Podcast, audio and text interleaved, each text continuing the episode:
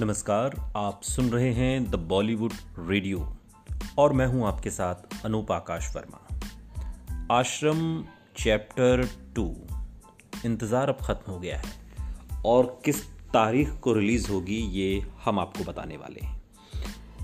दरअसल M X player की लोकप्रिय वेब सीरीज़ आश्रम को अच्छा रिस्पांस मिला। ऐसे में मेकर्स ने भी इस सीरीज़ के दूसरे सीज़न की रिलीज़ डेट का भी अनाउंसमेंट कर दिया है।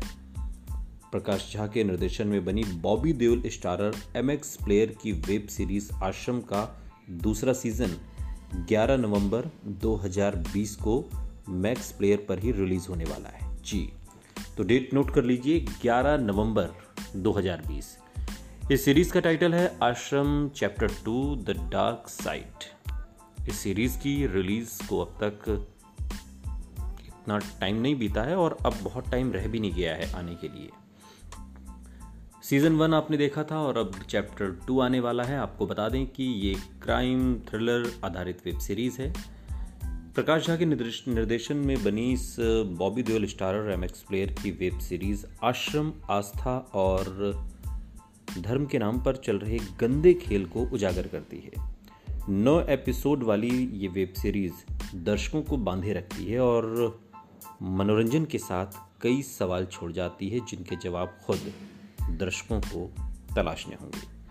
इस वेब सीरीज़ की रिलीज़ के साथ ही इसके दूसरे सीज़न की मांग उठने लगी थी और इस वेब सीरीज़ का पहला सीज़न ऐसे मोड़ पर आकर खत्म हुआ था जहाँ दर्शकों के मन में जिज्ञासा चरम पर पहुँच गई थी।